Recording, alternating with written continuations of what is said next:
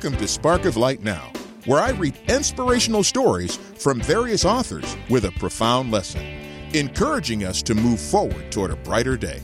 I'm your host, John Petty, and before we get started with today's story, if you're enjoying these entertaining and inspiring stories as much as I am, I invite you to subscribe today and recommend this podcast to a friend.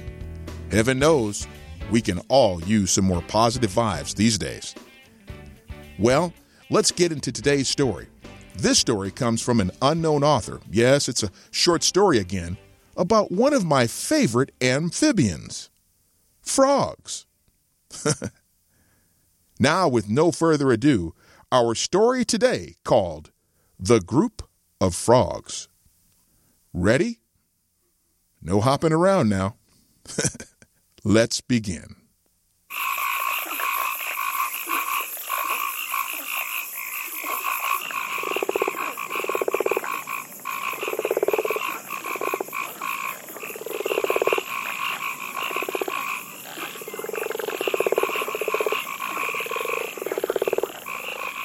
As a group of frogs traveled through the woods, two of them fell into a deep pit.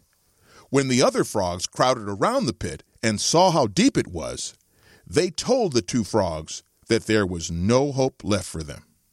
However, the two frogs decided to ignore what the others were saying, and they proceeded to try and jump out of the pit. Despite their efforts, the group of frogs at the top of the pit were still saying that they should just give up, that they would never make it out. Eventually, one of the frogs took heed to what the others were saying, and he gave up, falling down to his death.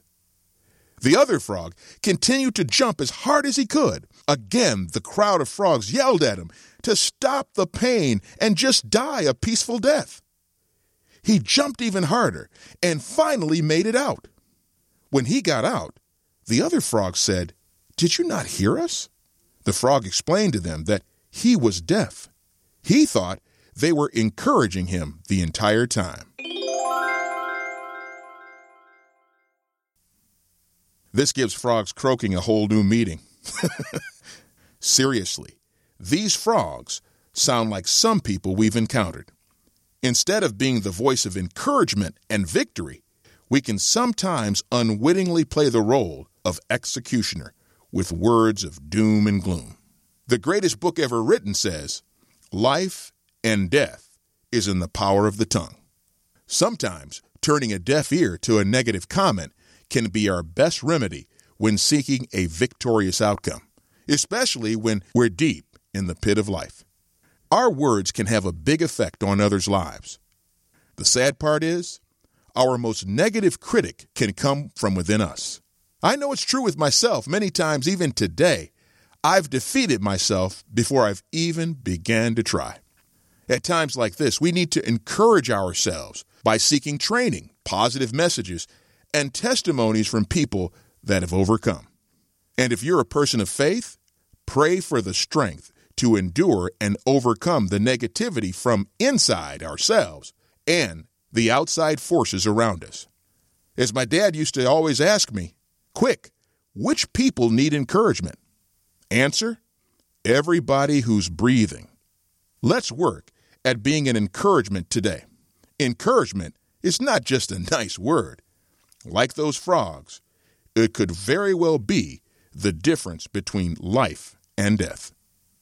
Well, this concludes this episode of Spark of Light Now. Did this story spark something in you? Hmm?